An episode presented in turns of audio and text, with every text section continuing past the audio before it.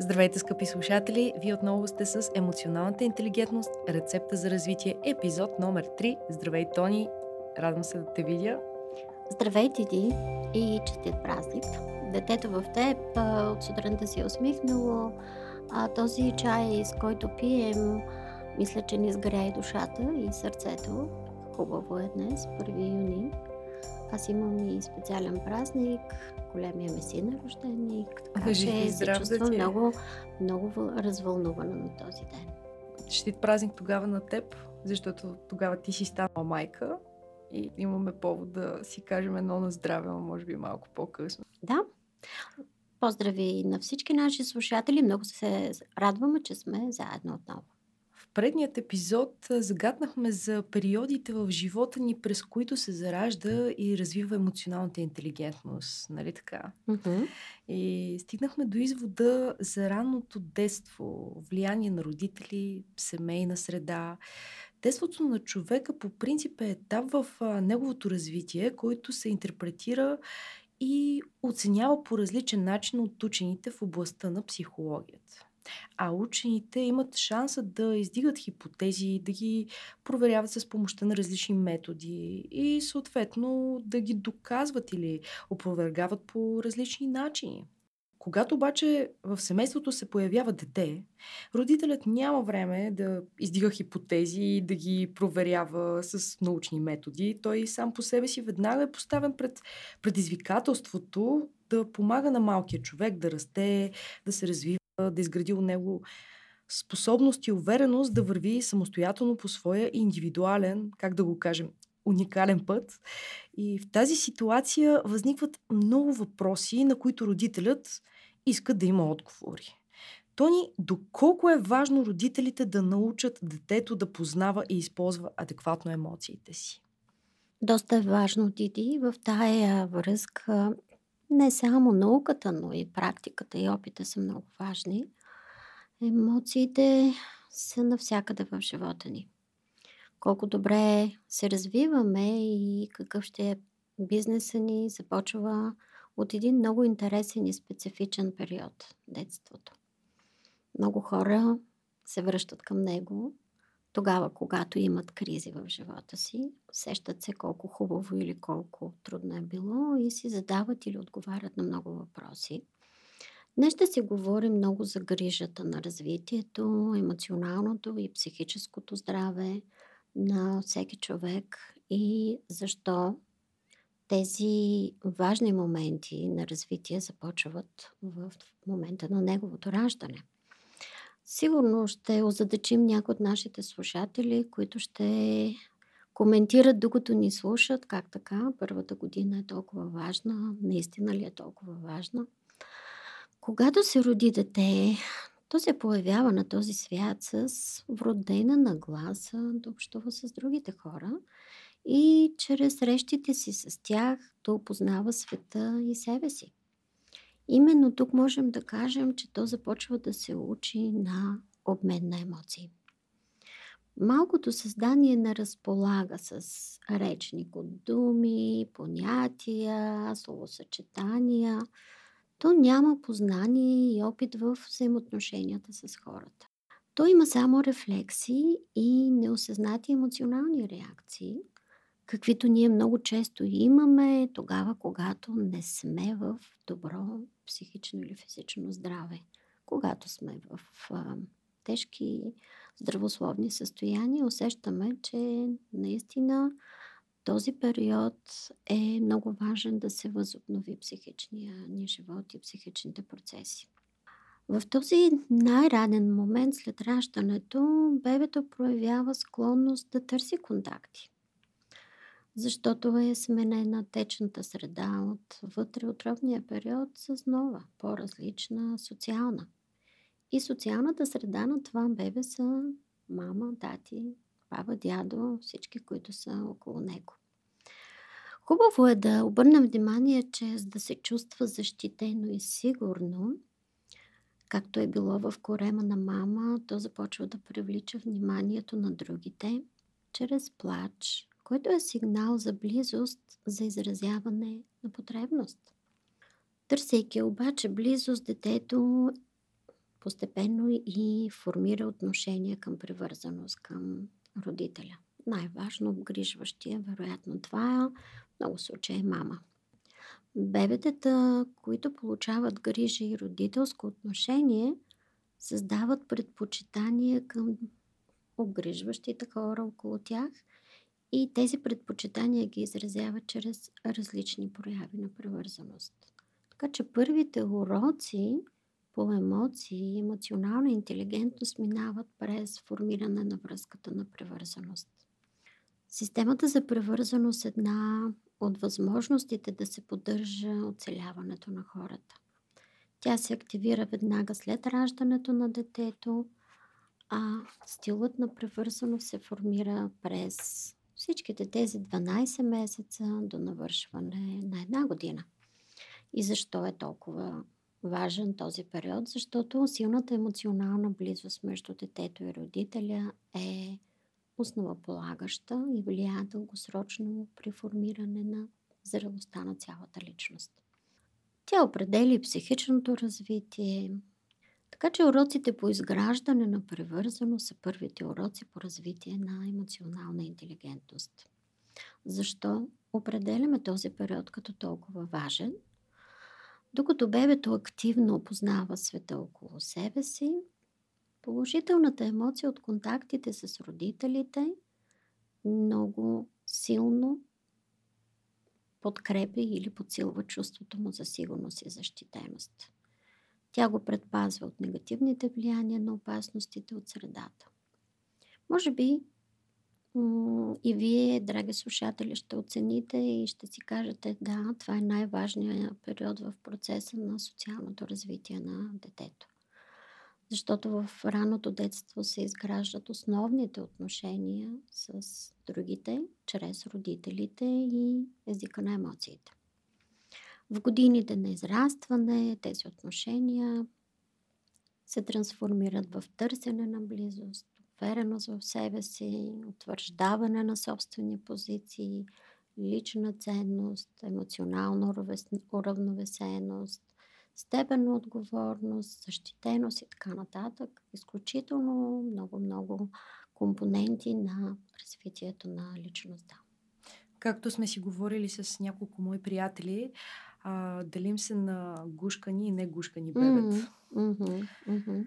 А то ни какво е добре родителите да знаят за първите емоционални реакции на бебето. Те доста често се тревожат без причина за емоциите на детето. През първите 6 месеца детското поведение преминава през различни фази и много интензивни емоции. Както в началото казах, те не са ирационални, неосъзнати, подсъзнателни, но с течение на времето започват да се формират в дадена тенденция. И една от тези интензивни емоции е и състояния е известна като първичен нарцисизъм. И някои от родителите, не познавайки този процес, започват наистина да се а, колебаят какво да направят, как да се справят. В тези динамични седмици на развитие малкото създание реагира поведенчески само на своите потребности защото то, опит, то се опитва да оцелява в тази среда, като очаква, че родителите ще го обгрижат и неговите нужди ще бъдат задоволени. Происхода на превързаността на майката основно е свързана с емоциите, както казахме, и тя се заражда именно в задоволяване на нуждата от хранене. Малкият опит на детето да се превързва и да реагира емоционално включва както неудоволствие и напрежение от това, че е гладно и че чака да му се даде биберона, гърдата или вече е захранване през тези 6 месеца, така и удоволствие от сигурност, породени от получената храна. И затова казах, че детето започва да се развива емоционално през тези периоди, защото то знае часовете, има режим, има ритъм на хранене, ако това естествено е въведено от родителите. През първите седмици от живота на детето си не е свързано толкова, толкова с майката или с гърдата, от която случай, колкото с изразяване на емоциите си блаженство или удовлетвореност от задоволяване и облегчение, че е получило храна. Когато бебето не е в стадии на напрежение, то е егоцентрично и независимо. И тук доста често родителите се бъркат, че то е непослушно, то не се съобразява с тях и проблемите, мисля, че започват емоционалните проблеми още от тогава. Бих казала, че е добре родителите да разбират, че това не е опорство, а първичен емоционален баланс, макар и на този етап неосъзнат. Аз съм доволен, че съм си хапнал или доволна, че съм си хапнал и съм си получила дозата храна и се занимавам на този етап със себе си, опознавам тялото си, опознавам движенията си, всичко, което е около нас. Така че емоционалните реакции на удовлетвореност от това, че детските потребности са задоволени, предизвикват интерес към майката по косвен път, не пряк. Новороденото, което е хранено добре, започва да обича както ритуалите, свързани с храненето, така и да е привлечено от вниманието на възрастните. Около 6 месец бебето прави първите стъпки и тази първа стъпка в психическото му развитие е да тръгне от инстинктния ранен стадий на задоволяване на глада към следващия етап от развитието си. Това е емоционалното реагиране към храната, която му се поднася. И в този смисъл можем да кажем, че кърмачето в този втори етап обича млякото, гърдата на мама и реагира емоционално на нейната близост. То проявява вече и активност към превързване. И затова в тези първи периоди от раждането до първата година детето може да различава себе си от другите, емоциите си и естествено емоциите на другите. Поведението си, тези на другите хора около него. Реално развитието на уменията за емоционална интелигентност, още веднъж го казваме, защото мисля, че това е хубаво да го споделяме, стартират през този период – и то в резултат на уроците и отношението на родителите. Хубаво е да кажем, че неговата пасивност дава път към активно взаимодействие с външния свят, както чрез активност на тялото, така и чрез активност на емоциите то започва да прави разлика между потребност от обич и нужда от храна. Нещо, което е много важно и ние с теб, вероятно по-нататък, ще разгледаме някои от хранителните разстройства, пък, които са свързани с емоции и недобре развита емоционална интелигентност, така да го кажем, или много ниски нива. А анорексията се заражда точно в тези периоди. Това е нещо първата, много интересно. Да, първата, първите сигнали за анорексични пристъпи, които по-нататък, може би в ранното тинейджерство се развиват, да. Са следствие от даването на дозата или отнемането на дозата обич. Така че детето го трансформира в, чрез храната като потребност. Но това ще го коментираме и аз мисля, че е хубаво да направим един специален епизод за това. Едногодишното дете, а, хубаво е да довърша, вече може да изрази предпочитания към хората, които го обгрижват, вече е формирало отношение към превързаност към мама или някой друг член от семейството. Така че разбирането на първата форма на общуване се осъществява най-вече чрез позите, жестовите, мимиките, допир на погалване, ритмични движения. Това, което ти каза преди малко, гушкано дете или да. не гушкано дете, това се личи и по очите, личи си по жестовете, личи да, си по поведението. Си е така и то, mm-hmm. както неведнъж си казвал, когато не се дава любов на детето от малко, то после има проблеми с а, комуникативните умения. Ние това ще говорим днес. Да. Mm-hmm.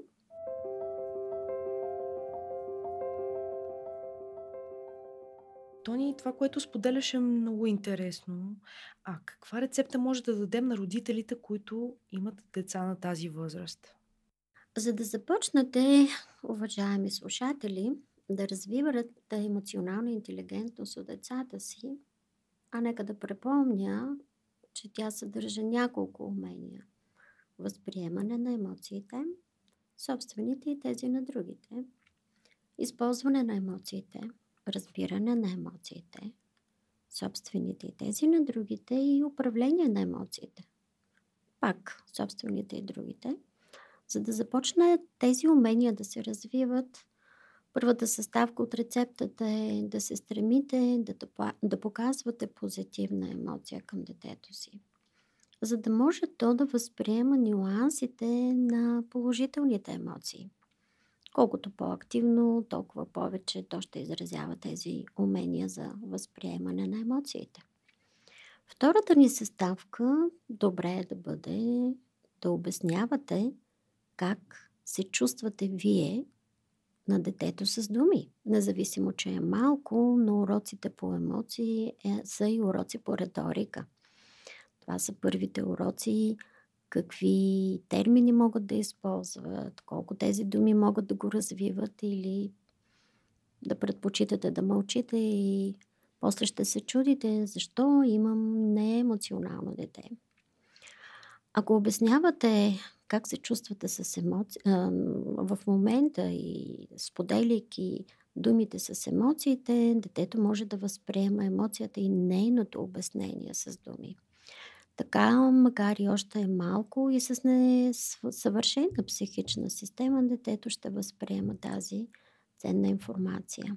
Диди, тук мога да кажа, че някои от клиентите ми в психотерапевтичната практика, вече на доста сериозна възраст, имат трудности да опишат емоцията си, да я назоват. Може би поради тази причина, че не са свикнали, не са чували и нямат това умение да свързват думите с съответната емоция, да ги назовават. Това също тръгва от тази ранна възраст като умения. Третата ни съставка в нашата рецепта е колкото повече показвате емоции и стимулирате детето да се радва и се преживява общуването си, толкова повече вие ще помагате за осъзнаване на обмена на емоции. Детето ще се преживява и ще знае, че чувства се щастливо, когато се смеете. А, то се радва тогава, когато сте всички заедно, а, когато е възнаграждавано, когато вие сте доволни и така нататък. Още малко мога да допълня тук че добре е да сте подготвени преди да решите да имате дете за вашите емоции, съответно вашата емоционална интелигентност, защото реално ако вие не знаете какво чувствате, как да управлявате емоциите си, да разпознавате емоциите на другите, няма как тези уроци да ги респективно да ги преподавате на детето. Тони, ти сподели, че след като се задоволи първичната нужда на детето да бъде нахранено, то след това отново може да продължи да плаче, именно защото това е неговия начин да изрази емоцията си и да поиска внимание а, от родителя. Има ли психологическо обяснение на ситуациите, в които те реагират негативно а, в този смисъл, както и толкова ли е важно, когато храним детето, да сме близо до него физически? Много. Изключително много е важно, защото чрез тялото ни ние а, предаваме и емоция. Както усмивката, така и плачът са много важно средство за комуникация чрез емоции. Плачът при детето е най-неподправения жест на негодование и неудовлетворение. То е невербално средство за общуване. И с плач детето дава сигнали за това как се чувства, от какво има нужда. Даже и ние като големи плачем понякога поради това, че изпитваме емоции от негативния регистр. И тук мога да припомня, че още в родилния дом при привикване на бебето към кърменето за тези майки, които кърмят децата си, а другите, които още от самото начало нямат кърма, а, сестрите показват жестовете на привързаност, жестовете на обгрижване. Даже и в домовете за отглеждане на изоставени деца, тези подобни сестри които се грижат за бебетата, са обучени как да придържат до себе си децата по време на хранене с биберон. Тези ритуали при хранене имат а, много психологичен смисъл. Те предпазват детето от преживяване на негативни емоции. И догушкането е много а, важен процес, който може да намали ефекта на плача в този период е нужно родителите да научат детето на самостоятелност, да се изгражда режим на хранене, за игра и общуване, за да може да се снижи и нивото на плача.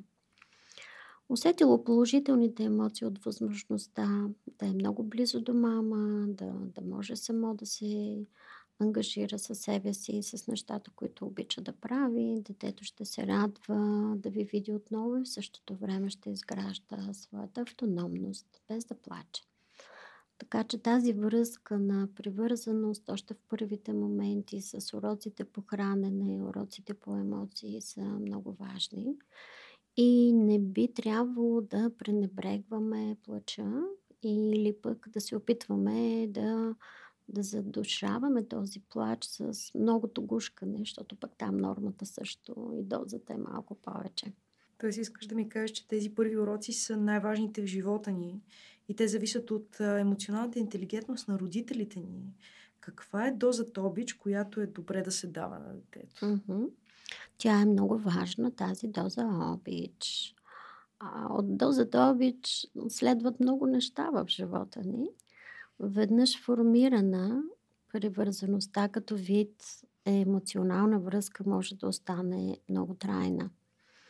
И може би по-нататък ще си говорим, Диди, за това, че хората, които пушат а, в по-късна възраст, а, имат някаква не, не добре привързана, не, не добре изградена привързаност с родителите си, поради факта, че там се повишава тревожността и компенсацията на пушенето, на смукането на пръста, на гризането на химикала на молива и така да, нататък. хора и ногтите си гризят. И ногтите си да. гризят. Да, това са ирационални такива модели, а, подсъзнателни, но те основно показват емоционални реакции.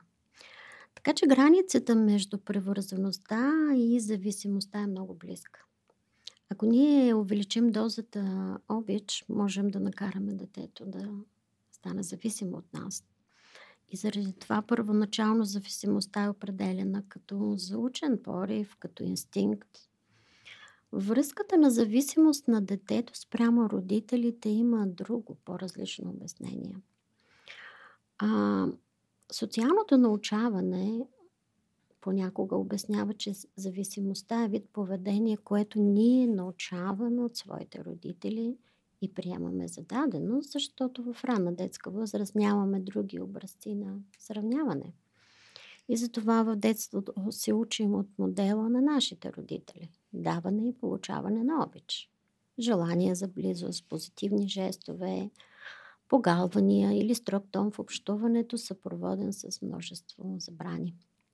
Диди, помниш ли, когато си била малка, поне в моето детство беше така, ние играехме много на майки, на, на деца и на родители.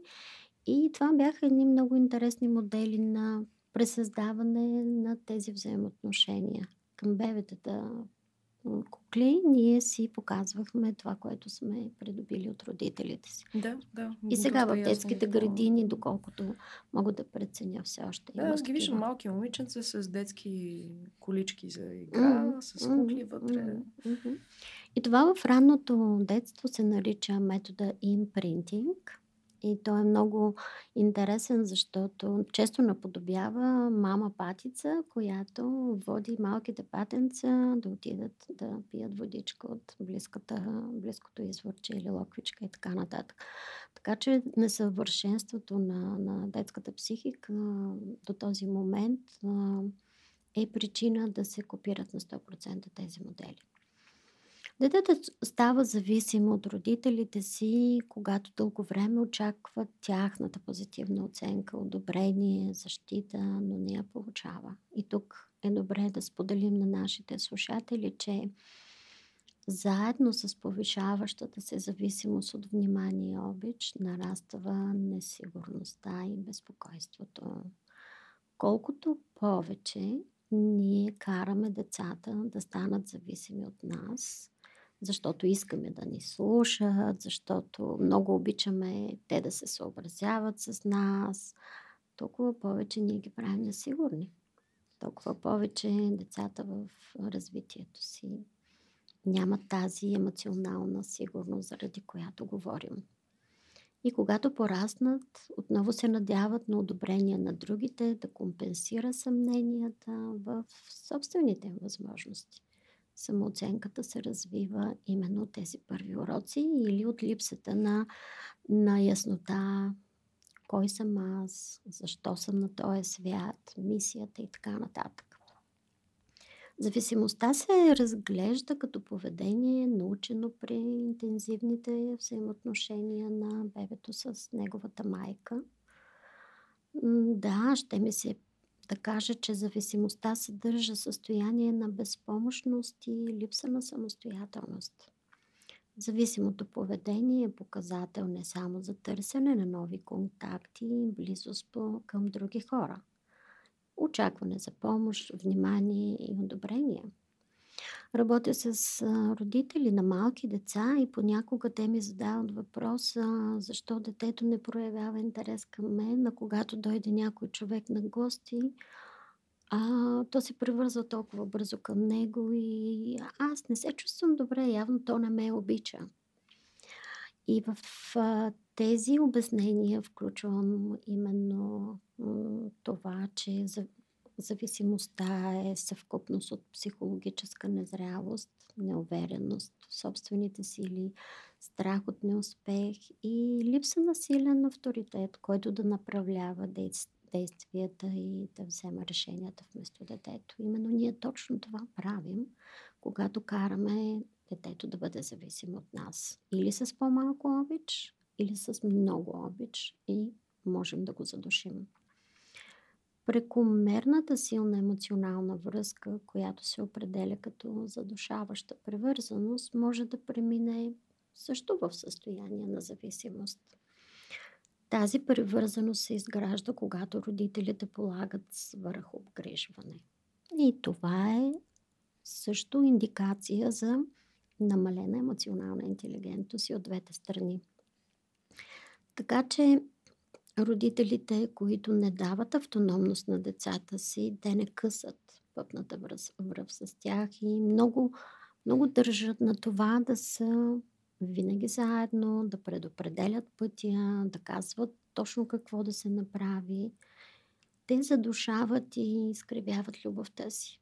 И от изкривените модели след това порасналото дете отнемат търси... му възможността да отнемат му възможността само да прецени и да вземе решенията спрямо mm-hmm. познанията и опита си. Да, и, и още нещо, Диди, тук се зараждат и първите, първите страхове. Тези деца се страхуват да не скрешат, бягат от изяви, винаги се сравняват с родителите си, имам предвид, когато пораснат, без да подозират, че те винаги, родителите имам предвид, са най-добрите модели на подражание. В случая е много важно положителната емоция да съпътства развитието на детето. И че тя не само трябва да бъде свързана с потребностите от хранене или от жажда, а именно да знаем, че майката научава детето да получава удоволствие, като се грижи не само за неговите потребности, но и го прави автономно. Дава му възможност да се развива само. Така че майката не е само част от процеса на задоволяване на потребността от храната, тя е символ, обобщен образ на сигурност, спокойствие, топлота. Та в случая до тази първа една година ритуалите за хранене, в които има вложено много обич, топлина, радост, отзивчивост, не задоволяват само глада. Те придават на бебето чувство за сигурност, защитеност и засилват превързаността към майката.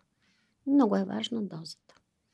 Когато говоря с много родители и всеки път така, ма нали е естествено да си обичаме децата, да им даваме много обич, да правим всичко за тях. Аз живея заради детето си. Също това е друг феномен.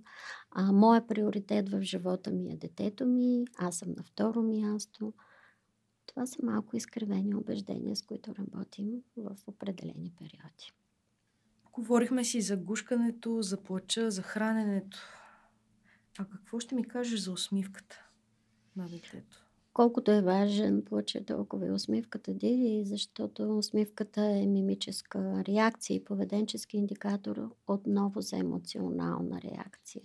Тя е израз на приятно преживяване, одобрение, Вътрешната промяна от детето започва да играе нарастващо важна роля и му позволява да възприеме себе си като различно от другите.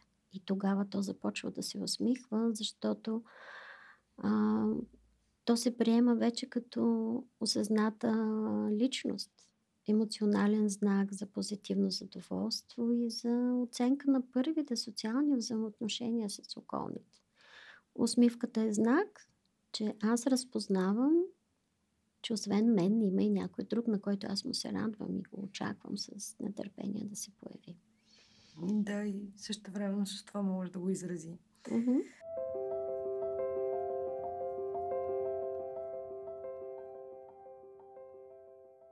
Тони, толкова ли са сериозни тези процеси в психиката на малкото дете? Та то едва предстои да навърши една година. Mm-hmm. Важни са. И не само усмивката и плача, ами и други емоционални реакции са изключително важни, свързани с зараждащите уроци. А тя кога реално се заражда детската тревожност? Какво знаем за нея?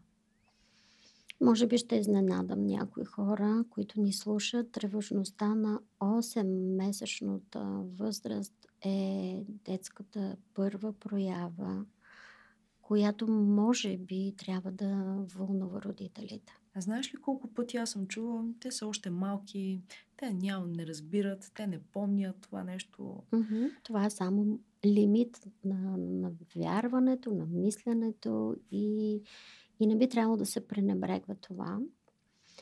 А, на тази възраст то започва да проявява тревожност при отсъствие на майката, но в присъствие на друг човек.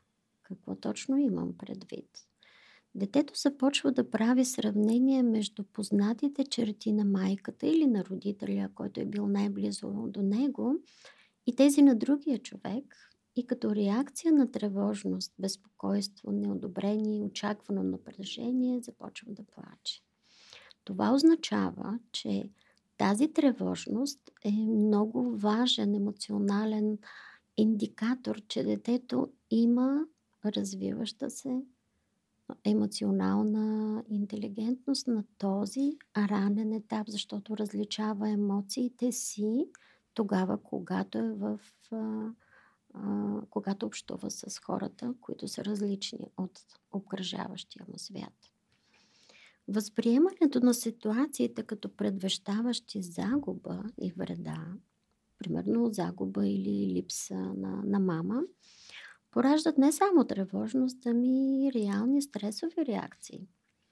И тогава е добре родителите да знаят, че когато тръгват в командировка или предприемат дълго пътуване без детето, или когато имат изключително важни проекти в а, собственото си професионално развитие, детето често се разболява. И тази тревожност в един момент може да се соматизира, може да премине в болесно състояние. Често получавам въпроси, защо точно в момента, когато аз трябва да пътувам или имам важен проект, който трябва да предам, или шефа ме очаква и така нататък, детето ми дига висока температура, разболява се и каква е закономерността от пътуването или от този важен процес при мен и детската психика. Има психологически обяснения на този феномен, Диди. Предполагам, че ще бъда ясна, но родителската грижа за пътуването, за командировката, за важните проекти може да намали ангажимента към детето и да влуши обгрижването. Това децата го регистрират чрез емоция, чрез силен интензитет на емоция, каквато е детската тревожност. И тази тревожност може да бъде съпътствана от раздразнителност, враждебност, напрегнатост, едни такива смесени емоции, които пак казвам, все още са неосъзнати. Детето възприема тази намалена грижовност като загуба на сигурност. Отново минаваме в емоционалния спектър и като невъзможност да е близо до родителите си. То регистрира дефицит от внимание. То става тъжно, промените в емоциите пораждат изменения в физиологичния статус на, на този все още неразвит организъм. Ние възрастните на нервна почва получаваме какви ли не mm-hmm. физически неразположения, mm-hmm. какво да говорим за децата, където са на тази възраст и все още нямат развит добър имунитет. Защото връзката основно между родителя и между детето е, както казахме до сега, на емоционална основа, привързаността. И когато родителя предстои да отсъства, може да се повиши телесната температура, децата стават податливи към инфекции, което намалява устойчивостта на имунната система.